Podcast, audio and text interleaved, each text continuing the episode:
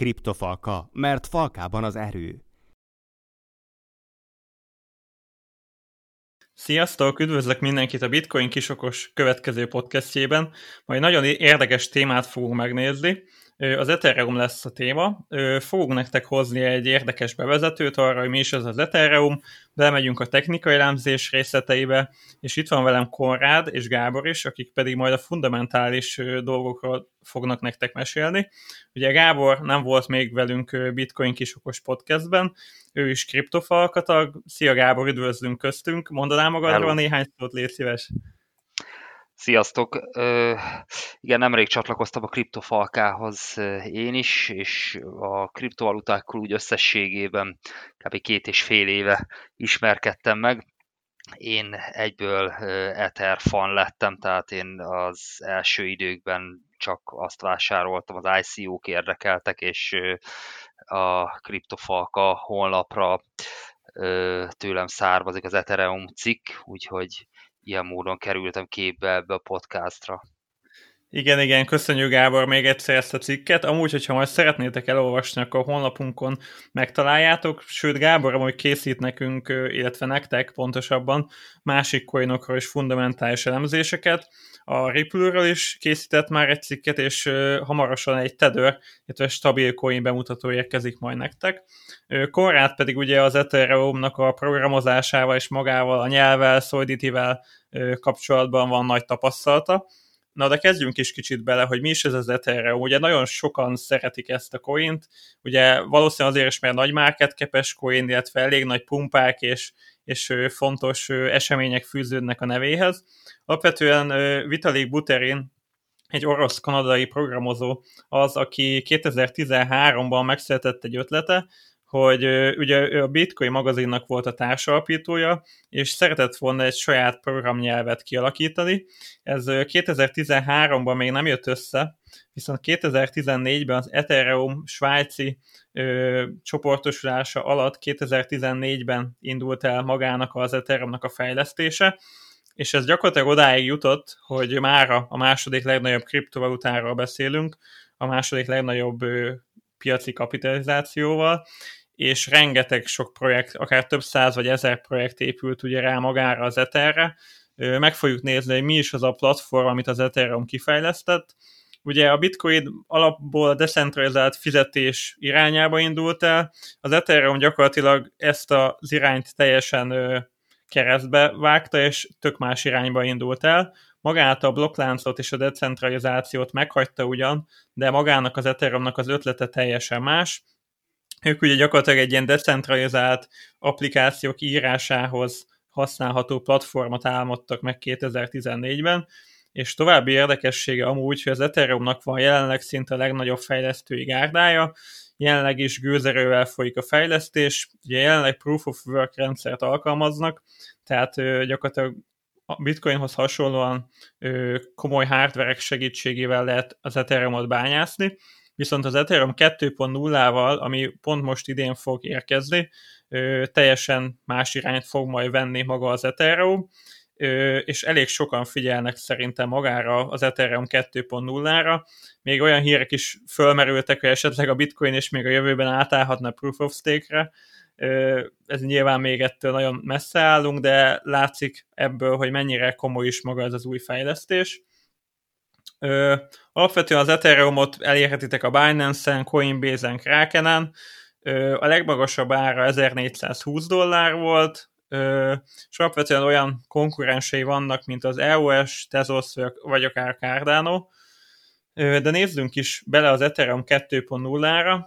Konrádot és Gábort fogom kérdezgetni néhány témáról, és ők, fogta, ők fognak nektek mesélni kicsit ezekről a tényleg mélyebb technikai tartalmakról. Ö, alapvetően Konrád kicsit tudnál nekem egy szíves mesélni magáról a Proof of Stake-ről. Ugye miért jó ez, tehát miért, miért kell lecserélni a Proof of Work-ot, és ö, hogyan is néz ki egy Proof of Stake rendszer, amire az Ether is át, átállna majd? Alapvetően, ahogy korábban is említettük az előző adásokban, a Proof of Stake amiatt lenne fontosabb, hogy valamennyire környezettudatosabb is legyen a bányászat, Mert a Proof of Work-nél tudjuk jó, hogy rengeteg hardware-re, hardware van szükség, és folyamatos áramellátásra, ami elég erőteljesen tudja roncsolni a környezetünket.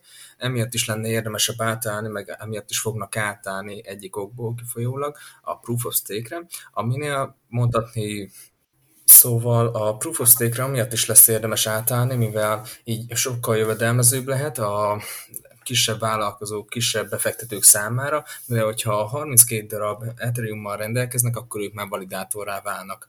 Szóval, hogyha rendelkeznek emellett bányászgépekkel, akkor ennek köszönhetően sokkal nagyobb valószínűségük lesz abban, hogy ők fogják kibányászni azt a blokkot, ennek köszönhetően pedig jutalmat fognak kapni. De persze minél nagyobb értékben rendelkeznek ethereum annál nagyobb a valószínűsége, hogy ők fogják kibányászni a blokkot.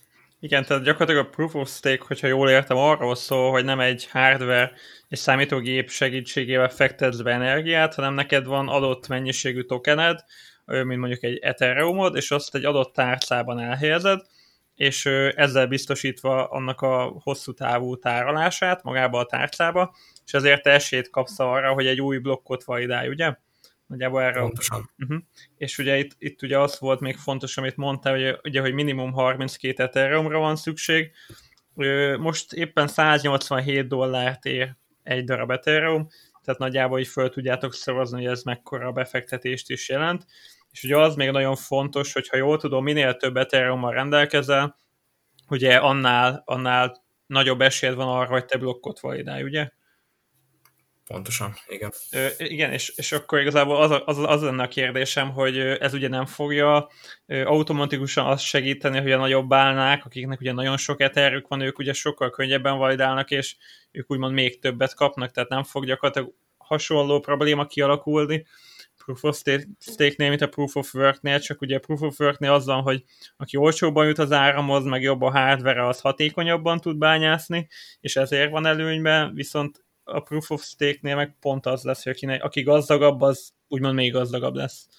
Ti ezt hogy látjátok? Igen, erre pont meg, meg is hoztak egy megszorítást ezzel kapcsolatban, hogy ha? a bánáknak a belépését valamennyire korlátozzák. Nem tudják teljes mértékben megszüntetni persze, hogyha valakinek több millió dollárja van, akkor be tudja fektetni Ethereumba, de egy bizonyos limit felett már egységesíteni fogják a lehetőséget arra, hogy ők tudják bezárni az adott blokkot. Értem, tehát úgymond lesz egy ilyen hardcap, vagy egy ilyen maximumja, ugye? Igen. Aha, értem. Hm, ez érdekesen hangzik amúgy. Meg ugye valamennyire ez ugye a rendszer stabilitását is talán kicsit növeli, ugye. Tehát, hogy, hogyha azt a, te stékeled magát az etert, és, és tartod magát a, a stéket, ugye, hogy tudjál vajdálni, akkor ugye nem fogod eladni, nem fogsz vele kereskedni, tehát talán kicsit akkor így hosszabb távra stabilabb is lehet így maga az ár. Oké, okay. hát köszi szépen, ugye ez volt a Proof of Stake, és a másik nagy újítás, ami be fog jönni, az ugye sharding, Ugye alapvetően 2020-ban jön maga ugye az, az Ethereum 2.0, annyit érdemes róla tudni, hogy pontos fix dátum nincsen bejelentve, hanem folyamatosan fognak bevezetni újításokat, és gyakorlatilag folyamatos lesz maga az átállás. Gábor, egy kicsit erre a shardingról tudná is mesélni, hogy mi is ez? Ez igazából nekem se volt teljesen tiszta, hogy, hogy miért jó ez, miért kell ez egyáltalán, és hogy nagyjából miről szól. Ennek kicsit hasonló lesz a jelentősége, mint a Proof of Stake-nek, hogy kevesebb erőforrás felhasználásával üzemeljen a hálózat. Tehát a sharding az mellékláncokat fog jelenteni, és egy-egy validálás esetén nem kell az egész blokkláncot feldolgozni vagy tárolni, ahogy, ahhoz, hogy egy tranzakció vagy egy okos szerződés lefusson, hanem csak a, az adott okos szerződéshez kapcsolódó területet, így persze kevesebb energia kell hozzá, talán a stabilitás is megnő, valamint a, a tranzakcióknak a, az ideje, az okos szerződések futtatása ö, lesz gyorsabb, uh-huh, igen. feltételezhető. Ugye ezt a skálázhatóságot hozzák föl nagyon sokszor, mint probléma, hogy gyakorlatilag erre lesz megoldás, igen. nem? Igen, a, igen az Ethereumnál ö, folyton így vannak vele, hogy a skálázhatósága gond lehet, mert hogy ö, a rengeteg okos szerződés, ami van rajta, vagy ö, rákerülhet, az tehát voltak a múltban bizonyos esetek, amikor egyszerűen túlterhelődött a hálózat, és ö, nagyon sokat kellett várni, és ez a sharding, ez lenne az egyik ö, megoldás, amit tesztelnek, és úgy tűnik, hogy a, az Ethereum 2-nek az első fázisába be fognak vezetni annak érdekében, hogy amikor nem tudom, egy Crypto 210-hez hasonló alkalmazás beindul, és hirtelen mániává válik egy adott időszakban, akkor, akkor ne legyen az, hogy egyébként a tranzakciók is be fognak lassulni, illetve hogy a, felmegy a gáz ára az egekbe, és uh-huh. rendkívül drága lesz utalgatni. Igen, itt igazából a skálázhatóságról annyit, hogy ezt nagyjából úgy kell elképzeljétek, hogy az a probléma, hogy valami kicsiben működik, de nagyban nem. Tehát, hmm. hogy gyakorlatilag létrehoztak valamit, ami egy kis mintavételen kis csoport között, ha tegyük fel, ezer ember használja, teljesen jól és szuperül működik, viszont hogyha egyszerre mondjuk, nem tudom, 10 millió ember akarná használni, akkor egyáltalán nem tudna működni, és gyakorlatilag ez a skálázhatóságnak a problémája, ami gyakorlatilag a mai blokklánc általános problémája szerintem. Tehát nagyon sok projektnél följön ez a kérdés, hogy hogyan próbálják meg a skálázhatóságot megoldani. Ugye jelenleg nagyon kis közösség az, aki tényleg ezt aktívan használja, viszont hogyha tényleg beváltaná a jövőt, meg amire tervezték, és, és meghódítaná a világot, akkor lehet, hogy hirtelen nem is tudnánk használni, annyira használhatatlan lenne. És ez a sharding ugye pont azt próbálja meg elérni, hogy kicsit én úgy képzem el, mint egy gyökeret, hogy van néhány ilyen hatalmas, vastagabb ág, és abból ilyen nagyon kicsi leágazások vannak. Ugye 64 ilyen, ilyen beacon oldallánc lesz, és ahogy mondta Gábor, és ugye ezek külön fognak majd csatlakozni magára a főláncra, és ezzel próbálják meg azt megoldani, hogy ne kelljen az egész láncot mindenkinek folyamatosan validálni, hanem létezzenek ilyen oldalláncok. Hát, hogyha valaki hálózati architektúrában járatos, akkor nagyjából úgy tudja elképzelni, mint például a DNS protokollnak a működését. Ugye ennek köszönhetően, hogyha egy DAP-ot szeretne létrehozni, de nem áll rendelkezésére a közelben ehhez szerver, vagy chain, akkor egy következő chainre küldi tovább, és az alapján próbál eljutni a DAP-bot birtokló chainre, ahol létre tudja hozni a decentralizált applikációját. Szuper. Nagyjából ez lenne az Ethereum 2.0-nak a fő újítás, ami idén fog jönni. Ö, és rá is térünk kicsit egy technikai részre magára az ára. Ugye alapvetően kérdés, hogy milyen hatása lesz ennek az ára.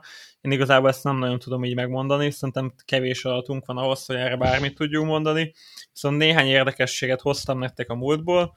Ugye az Ethereum ICO ára az nem is tudom, ilyen néhány tized dolláron futhatott, hogy őszintén fejben nem emlékszem, de arra biztosan emlékszem, hogy én még amikor 2017-ben kereskedtem, ilyen 6-7-8 dollárra ment egy Ether, majd gyakorlatilag 2017 végére, amikor gyakorlatilag beindult maga az alt season boom, meg gyakorlatilag a bitcoin is kilőtt, 2017 végére 1400 dollárt ért, az előző 6-8-10 dollár helyett. Tehát gyakorlatilag szerintem elmondhatjuk, hogy a legnagyobb pumpát, amire így mindenki emlékszik, az lehet, hogy biztosan az Ethereum produkálta. Szerintem erre biztos sokan emlékeznek, akik 17-ben már benne voltak a kriptovaluta piacba. És ami itt érdekes volt ugye, hogy maga az Ethereum rengeteg teret tudott a Bitcoin-tól hódítani. Nagyjából annyit kell tudni, hogy a teljes kriptovaluta piacnak jelenleg az ilyen 65-67 százaléka a bitcoin dominanciája, tehát ő gyakorlatilag a nagy bálna, és a többi több százezer kis altcoin, meg egy kis halacskák, és 17-ben az volt nagyon érdekes, hogy az Ethereum rengeteg, vagy hatalmas nagy faltot ő le tudott szakítani a bitcoinnak ebből a képzeletbeli tortájából, és jó nagy részesedést tudott szerezni a market capből. Amit érdekes, hogy a legtöbb altcoin tudta követni az Ethereumot, ezért szoktuk azt mondani, hogy általában, hogyha kíváncsi vagy arra, hogy az altpiac hogyan mozog, nem, nem az több száz vagy ezer coint nézed meg, ha megnézed az Ethereumot, és ő, mint a második legnagyobb kriptovaluta és az első legnagyobb altcoin, gyakorlatilag ő vezeti mondhatni a többi altcoint is. Nyilván persze vannak ettől eltérések, vannak időszakok, amikor nem így van, de általánosságban, hogyha egy darab csártot kéne megnézned, és az nem egy altcoin market cap lenne, akkor az Ethereumot kéne elővenned, hogy megnézed, hogy az altok alapból hogy állnak, Ugye 17-ben ami még nagyon érdekes volt, és emlékszem azok az ICO-k, tehát gyakorlatilag az initial coin offeringek, ahol gyakorlatilag létrejön egy projekt, létrehoznak egy white paper-t, amiben gyakorlatilag bemutatják, hogy mit is szeretnének megvalósítani, mi a probléma, hogyan oldják meg, kik ők, miért kell ez az egész, és ezért kérnek a befektetőktől, akik mondjuk Ethereum-mal rendelkeznek, X mennyiségű Ethereum tokent, azért cserébe, hogy ők majd kapnak gyakorlatilag az új projektből, ami el tud indulni ezzel a befektetéssel, valami tokent vagy részesedést. És rengeteg, több száz ilyen ICO indult, még főleg 17-ben mentek nagyon az ICO-k. Érdekessége az volt amúgy, hogy rengeteg jó projekt kinőtt, kinőtt közülük, de a legtöbbje az gyakorlatilag a sülyeztőben végezte, maga a Vitalik Buterin mondta, hogy igazából a 80, az ICO-k 80%-a az gyakorlatilag néhány éven belül megsemmisül, tehát látható, hogy igazából maga ez az ICO bull, maga az ICO befektetés egy igazán rizikós befektetés volt, inkább ez az ilyen utána nézős embereknek jön be szerintem, akik nem árfolyamot szeretnének elemezni, hanem megnézik, hogy milyen problémát oldanak meg, ki van a csapatban, esetleg milyen nevek vannak benne, mit értek el, hogy néz ki a roadmap, és a többi. És gyakorlatilag nagyon sokan indultak el nem a technika elemzés, hanem a fundamentális elemzés irányába, ami gyakorlatilag az ilyen ICO-k elemzése volt. Gábor, nem tudom, te ICO-kba vettél részt? Én egyben voltam benne, de abban nyakig az is egy ki, ki bebizonyult, hogy scam volt, szerencsére addigra kiszálltam belőle.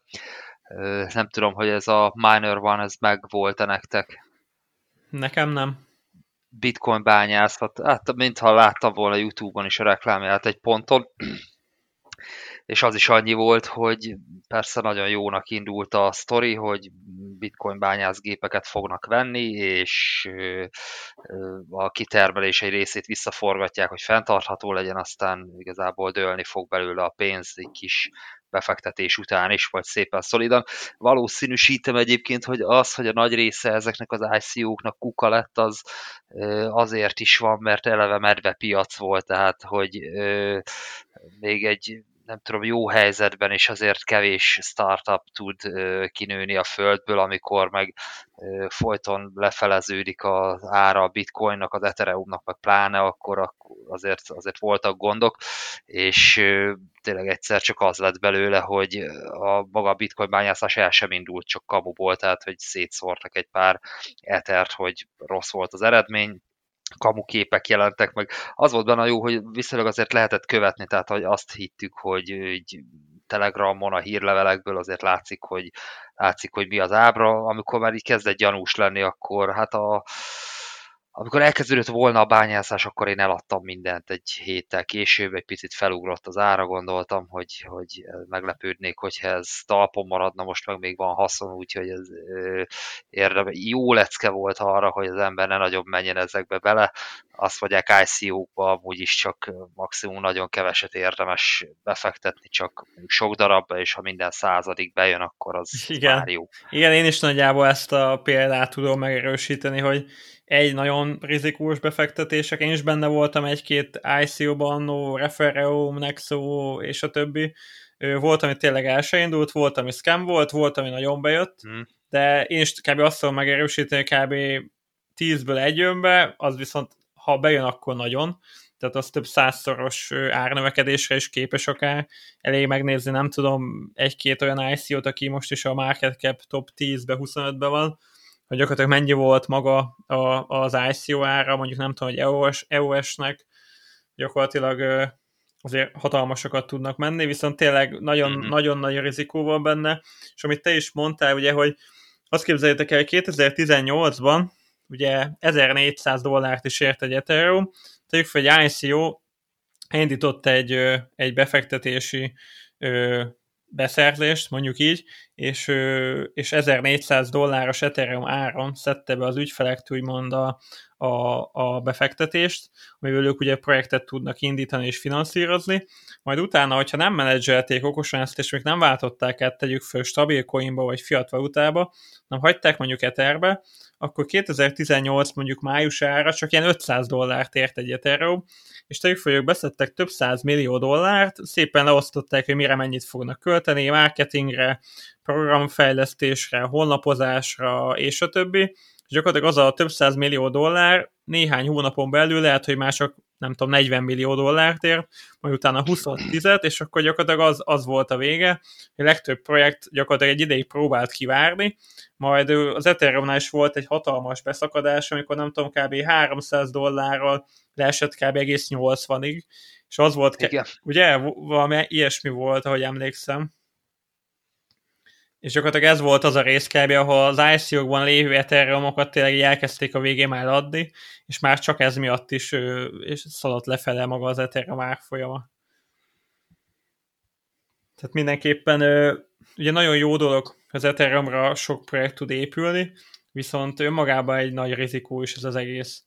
Nézzük meg azt, hogy hát igen. Igen, az ICO-k azok teljesen kontrollálatlanok, tehát ott, ott nincsen rajta semmilyen szervezet vagy hatóság, ami különösebben ö, tudná őket ö, ellenőrizni, hát nyilván a szokásos pénzügyi dolgokon kívül, de amikor csak ö, kriptovalutát gyűjtenek, akkor minden, ami, ami mögötte áll, az az ígérete azoknak, akik a white paper-t megírták, úgyhogy és ennél fogva bárki indíthat egyet, hát el is múlt ez az időszak, nem nagyon vannak már ICO-k. Igen, igen. Mindenki megégette magát. Igen, igazából tényleg az volt, nagyon sok ICO-t láttam én is, hogy a white paperben van összefoglalva, hogy maga a cél, meg a gyakorlatilag hozzá a stratégia, hogy mit is szeretnének, és nagyon sok olyan white paper-t láttam, gyakorlatilag össze voltak kopizva különböző másik ICO-knak így a lényegi részei, meg így például a LinkedIn-en volt, hogy nézegettem az embereket, és látszott csomósz, hogy tökre kamu, gyakorlatilag az a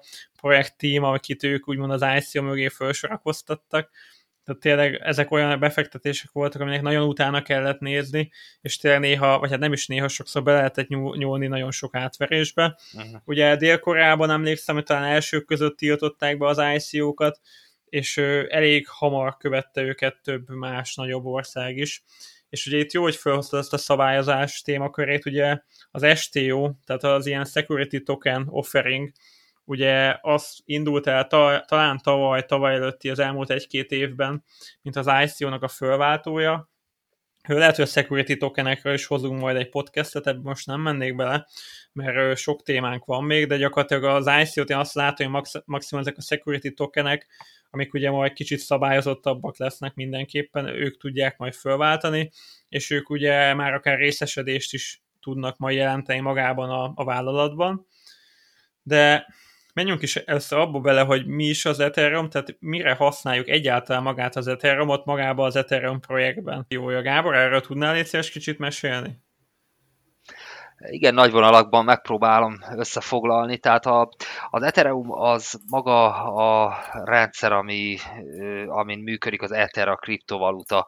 Tehát itt az Ether az egysége annak, amit lehet küldözgetni címek között, de valójában az okos szerződések futtatásához kell maga az, az Ether. Az Ethereum platformon okos szerződéseket meg lehet írni, amik mm, hát majd Konrad később elmondja, hogy mennyiben hasonlítanak egy sima bármilyen szoftverre, de az Ether az, ami olyan módon működteti őket, hogy egy-egy parancs, amikor lefut, annak van egy költsége, ami lényegében végső soron Etherben van kifejezve, azért van rá szükség, mert eh, ahhoz, hogy egy program, ami valamilyen szolgáltatást nyújt, tehát értéket testesít meg, az nyilván valamennyibe belekerül, és ez ilyen egészen közvetlen módon a programot futtató bányászgépeknek fizetünk Etherrel. Ez lenne az Ethereum funkciója, és ebből fakadólag értéke van, tehát lehet vele nyilván fizetni is, ugyanúgy, mint bármi mással, aminek van értéke. Igen, tehát igazából, ha jól értem, arról szól az egész, hogy az Ethereum teremt egy olyan környezetet, ahol te, mint egy decentralizált applikáció fejlesztő, föl tudod ezt használni, oda mész a platformra, és gyakorlatilag már meglévő talajra tudsz építkezni, viszont ahhoz, hogy építkezni tudjál, és te megírd a saját decentralizált applikációdat, ami legyen bármi, amit elgondoltál, ahhoz neked ugye a rendszert működtetned és fizetned kell érte, ugye? Igen. Igen, a rendszert azt az egy ilyen programozóknak szánt háttér, tehát olyan, mint mindennel együtt, tehát a hardware háttér, mert hogy a bányászgépek futtatják végül is az egészet, tehát a, mint más programok, azok szerverparkokat használnak, egy programozási nyelv, ami a Solidity, nem tudom, hogy, szinte, hogy kizárólag-e, de azt hiszem, hogy abban szokták programozni magát az Ethereumot, meg egy VPN, tehát egy, egy hálózat, amin az egész fut, és ez az egész egybe gyúrva maga, maga az Ethereum. Igen, és akkor gyakorlatilag úgy tudom, hogy előre rögzítve van minden parancsnak a költsége, és te, hogyha parancsokat akarsz futtatni, azért ugye X mennyiséget kell fizetned, arra mindjárt rátérünk, hogy hogyan adódik ki pontosan ennek a költsége, de amúgy nagyjából így kell ezt elképzelni, és például az is érdekesség, ugye, hogy hogyha mondjuk rosszul írsz meg egy programkódot, akkor mi történik? Tehát akkor, tehát, hogyha a program folyamatosan fut, fut, fut, és fut, tehát akkor van benne valami limit, ami leállítja, és nem kell végtelenséget fizetned, vagy ez hogy működik? Igen, Igen erre, ja, mondjad Korrád akkor. Igen, van benne egy ilyen korlátozás, hogy a végtelenségig ne menjen folyamatosan a program, magyarul, hogyha rendelkezel például 10 ethereum akkor egy végtelen ciklusnak köszönhetően te nem fogod elveszteni mind a 10 Ethereum-odat, uh-huh. főleg nagyobb tételben. Nem? Aha. Ja, igen, erre gondoltam igazából. Tehát, hogy ha rosszul írod már a programkódot, akkor ugye az előfordul, hogy ilyen végtelen spirálba kerül, de akkor ez, ez valahogy így blokkolva van. Ő, így kicsit rátértünk ugye már ezekre az okos szerződésekre, meg a decentralizált applikációkra. Konrád, az okos szerződésekkel te képbe vagy amúgy, hogy miről szólnak? Igen, hát alapvetően úgy kell elképzelni, mint egy rendes szerződés megnézünk. Kell két fél általában, de lehet több fél is meg eh, létrehozni egy-egy szerződést. Az okos szerződésnek az egyszerű szerződés kiváltása lenne, mivel tudjuk, hogy integritás szempontjából sok jobban megfelel a decentralizált platform. Magyarul így nem történhet az, hogy adatlopás történik, vagy hamisítás, emellett a hogyha megírunk egy szerződést, egy smart kontraktot, akkor azt a szerződés későbbiekben nem lehet újra meghamisítani. Például megtörténik a terméknek az átvétele, kifizetése, és hiába tudjuk, a, nincs arra lehetőség, hogy például egy, egy értéket megváltoztassunk benne, vagy egy terméknek a elnevezését akár. Uh-huh. Tehát nagyjából, hogyha egy hétköznapi példát kéne hozzak, tegyük föl, mondjuk van egy Amazon drón, ami mondjuk kihoz neked egy terméket, amit te előre megrendeltél a neten, kihozza maga a drón, és amint kézbesíti, gyakorlatilag lefut ez a maga az okos szerződés, nek az az inputja, hogy megérkezett a csomag, és gyakorlatilag ezzel a te fiókodból automatikusan levonja a megfelelő költséget, és gyakorlatilag az okos szerződés bármiféle ember, vagy bármiféle csalási lehetőség nélkül lefut, és gyakorlatilag végrehajtódik maga ez a tranzakció. Igen, akkor azt a zárolt összeget, ami le volt már tilt, és le volt zárolva a számládról, az átkerül a Amazonnak a pénztárába, de ilyenkor a robot megkapja az utasítást, inputként azt fogja elfogadni, hogy te aláírtad, átvetted a terméket, és akkor ezt el fogja tárolni, hogy igen, te átvetted ezt a terméket, és ennek köszönhetően halad majd tovább. De ezt így majd teljes mértékben visszakövethető lesz, magyarul, hogyha több mint tízezer csomagot átadott, ugyanúgy meg tudják találni, hogy például, hogy te rát rátszűrnek a hashláncon, akkor meglátják, hogy te ilyen terméket vásároltál, mm-hmm. de persze nem név szerint történik majd vásárlás, hanem hash címek alapján. Igen, ugye ez a magának ja a blokkláncnak ugye a jellegzetessége, ugye transzparens, meghamisíthatatlan és nyomon követhető. Igen, tehát tök érdekes szerintem, ugye, hogy ezért is mondják az Ethereum ilyen második generációs kriptovaluta, és nem csak fizetésre lehet úgymond használni, hanem annál azért sokkal-sokkal több. De hogyha itt a fizetésnél tartunk, akkor Gábor össze tudnál léci foglalni, hogy egy tranzakció költsége, hogy az hogyan, hogyan alakul, mert ugye én is sokszor utaltam már Ethereumot, nem néztem, hogy őszintén még sose utána, hogy pontosan hogyan alakul, hogy én pont abban az adott pillanatban mennyit fizetek. Erre kitaláltak egy olyan rendszert, hogy igazságos és célszerű is legyen, tehát a, a bányászoknak és azoknak, akik a tranzakciókat üzemeltetik. Na most a Ethereumnak van egy Yellow Paper nevű dokumentuma, ami az Ethereum virtuális gépnek a, az alappontjait fedi le, és abban van meghatározva, hogy egy-egy parancs ami az okos szerződésben szerepel, az, az mennyibe kerül futtatni. Na most végső soron Ethereumban fizetünk minden egyes ö, parancsért, ami lefut, de ö, meg vannak határozva, hogy a különböző nehézségű vagy hosszúságú parancsok, amiket elvégez az okos szerződés, az egymáshoz képest mennyi legyen az ára. Viszont ez gázban van megadva, és ebben is például Metamaskban a gázban határozzuk meg, hogy mennyit szánunk egy tranzakcióra. Na most az, hogy egy gáz mennyi Ethereum, az attól függ, hogy a rendszer az mennyire van leterhelve. Hát a bitcoinhoz hasonlóan itt is úgy működik, hogy azok a tranzakciók, amelyek mögé több ether tesznek, azokat a bányászgépek előnyben részesítik.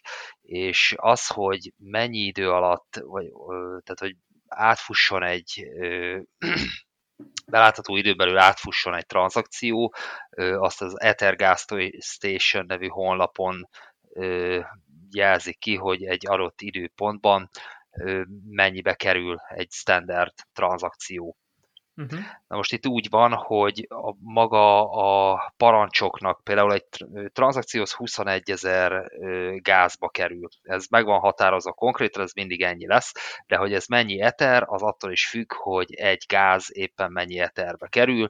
Hogyha most felmegyek a gas akkor ez 8,8-at mond, tehát egy tehát ilyen 160 ezer, nem 8x21 ezer, ilyen 168 ezer, ha jól számolok. Igen, igen, tehát hogy annyi uh, gvejbe Aha. fog kerülni, egy gvej pedig uh, egy eternek az egy milliárdad része. Aha, igen, tehát ugye igazából ebből adódik akkor magából a rendszer terheltségéből, hogy neked ugye a tranzakciós díjad ugye folyamatosan változik.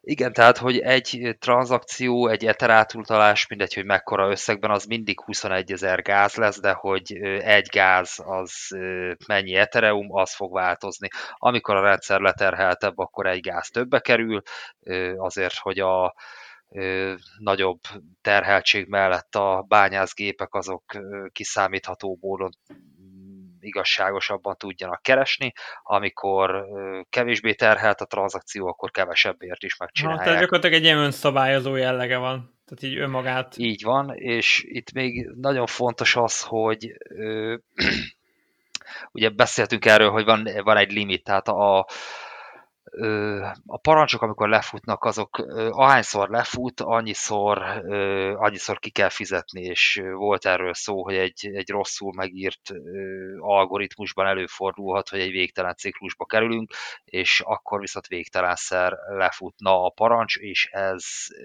egyszerűen leszívná a teljes Ether accountunkat.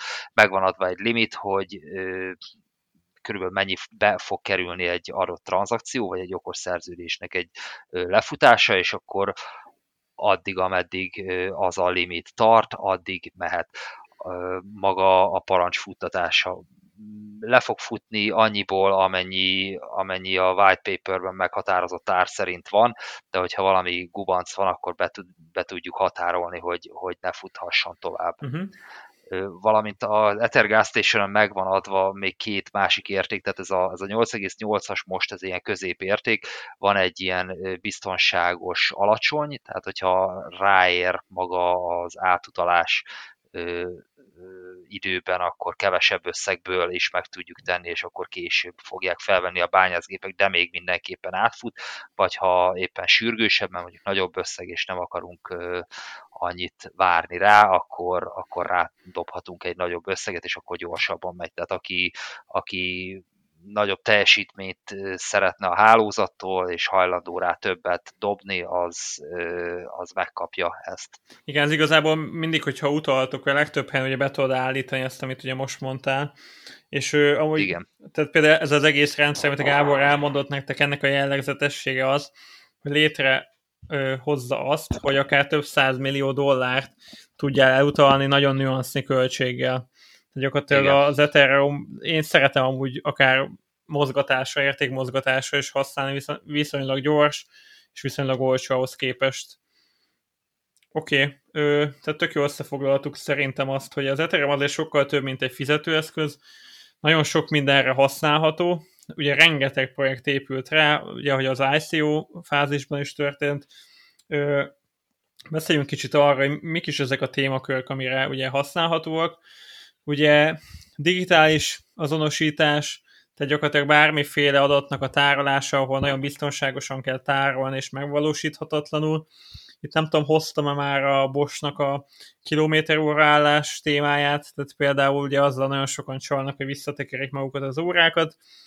A Bosch például úgy gondolná ezt hasznosítani, hogy blokkláncra vinnék fel kilométer óra állásokat, amit fölvitt valaki, azt ugye utólag már ő se tudja átírni, és gyakorlatilag ezzel ö, nyomon követhető válna az autóknak a, az óraállása, és megfelelően ugye vissza lehetne nézni, nem tudnának felcsalni.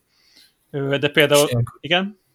Ilyenkor a szervizek állítják be, ők hozzák létre az adott blokkot, ami tartalmazza a kilométer órát, vagy én egyszerű userként is, hogyha például rendelkezek hozzáférésre a gépnek a tárhelyéhez, akkor át tudom írni? Ezt nem, szerintem... nem tudom, mert ugye ez még ilyen fejlesztési fázis, én is csak olvastam róla a neten, de én azt gondolnám, hogy nem tudom, valószínű inkább a szerviz lesz első körben, aki, aki ezt hitelesen be tudná írni, mert ugye az sem reális, hogy én, mint user, ugye bekamuzok valamit, és akkor úgymond egy kamu adatot töltök föl magára az amúgy biztonságos hálózatra, tehát biztos meg lesz ennek így a, a validálása, és maga ennek az egész rendszernek a kiépítése, de jó kérdés amúgy.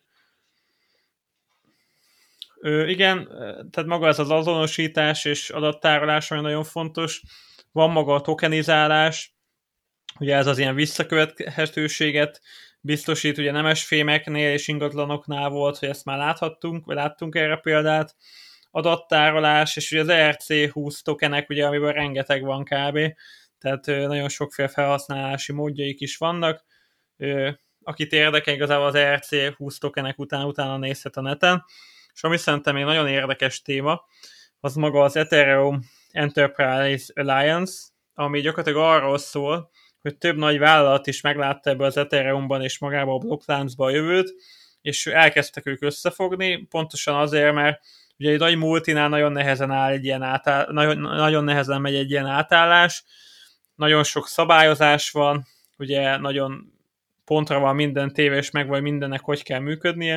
Tehát egy multinál például sokkal lassabban mennek az ilyen váltások, kevésbé rugalmasak, és pontosan ezért hozták létre ezt az Ethereum Enterprise Alliance-t, hogy gyakorlatilag hatalmas multik fogtak össze, azért, hogy gyakorlatilag közösen fejleszék ki a számukra is működő, megvalósítható applikációkat és módszereket, és például olyan nagyobb neveket tartalmaz ez a csoportosulás, mint mondjuk a Microsoft, az ING, JP Morgan, vagy akár az Intel, tehát látszik, hogy gyakorlatilag hatalmas multikról van szó, akik azért a technológiában eléggé élen járnak, tehát valószínűleg tudják, mit csinálnak, és ők például összefogtak, hogy ezzel kapcsolatban kicsit tudjanak hatékonyabban és olcsóbban előre haladni. Nem tudom, srácok, ezek az az alkalmazáshoz van-e valami témátok még, vagy példátok esetleg? Példának sajátomat tudnám mondani. Na. Egy ilyen kis kezdő projekt, mire elkezdtem foglalkozni a -vel.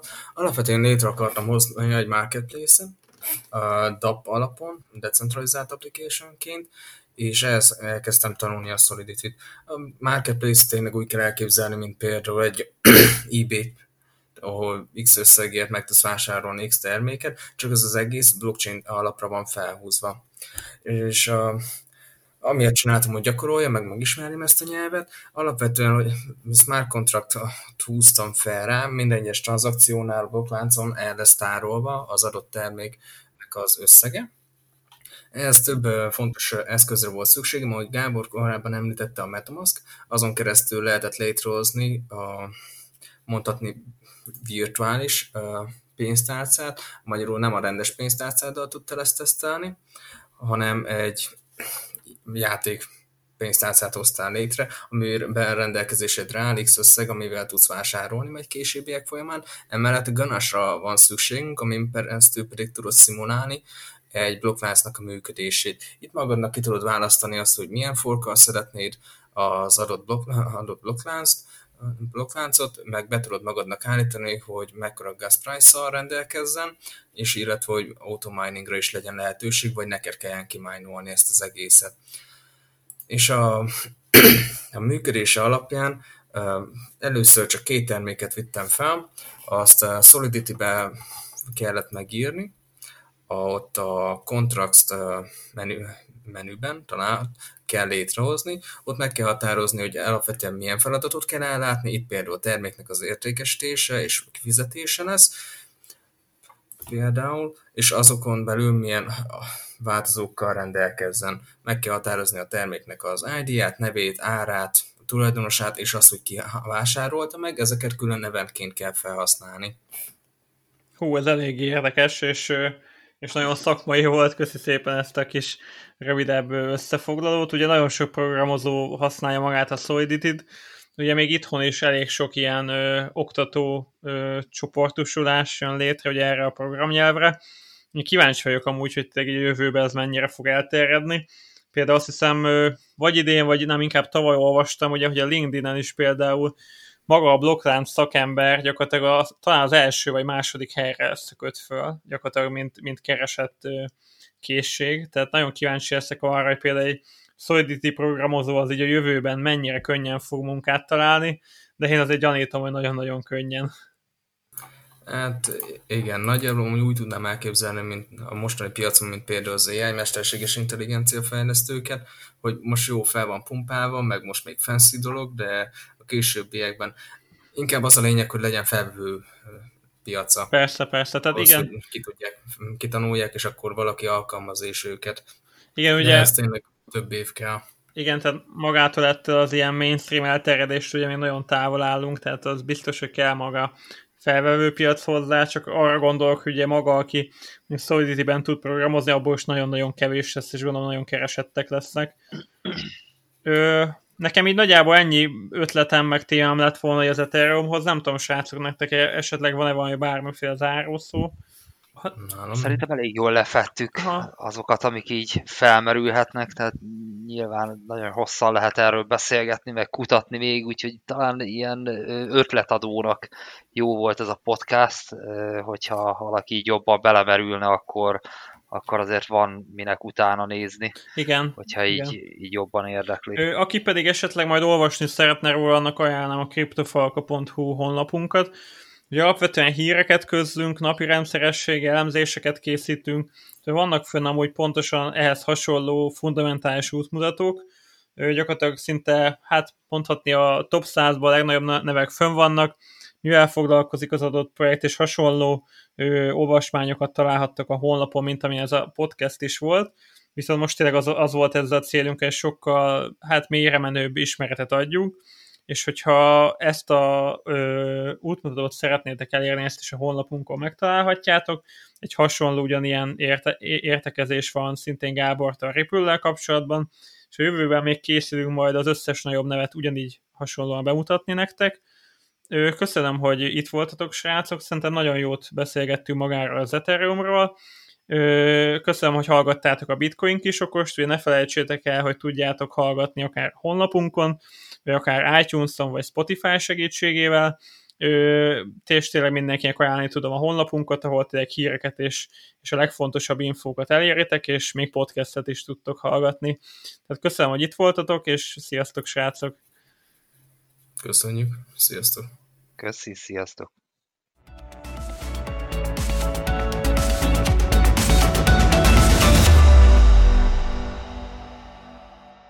Kriptofalka, mert falkában az erő.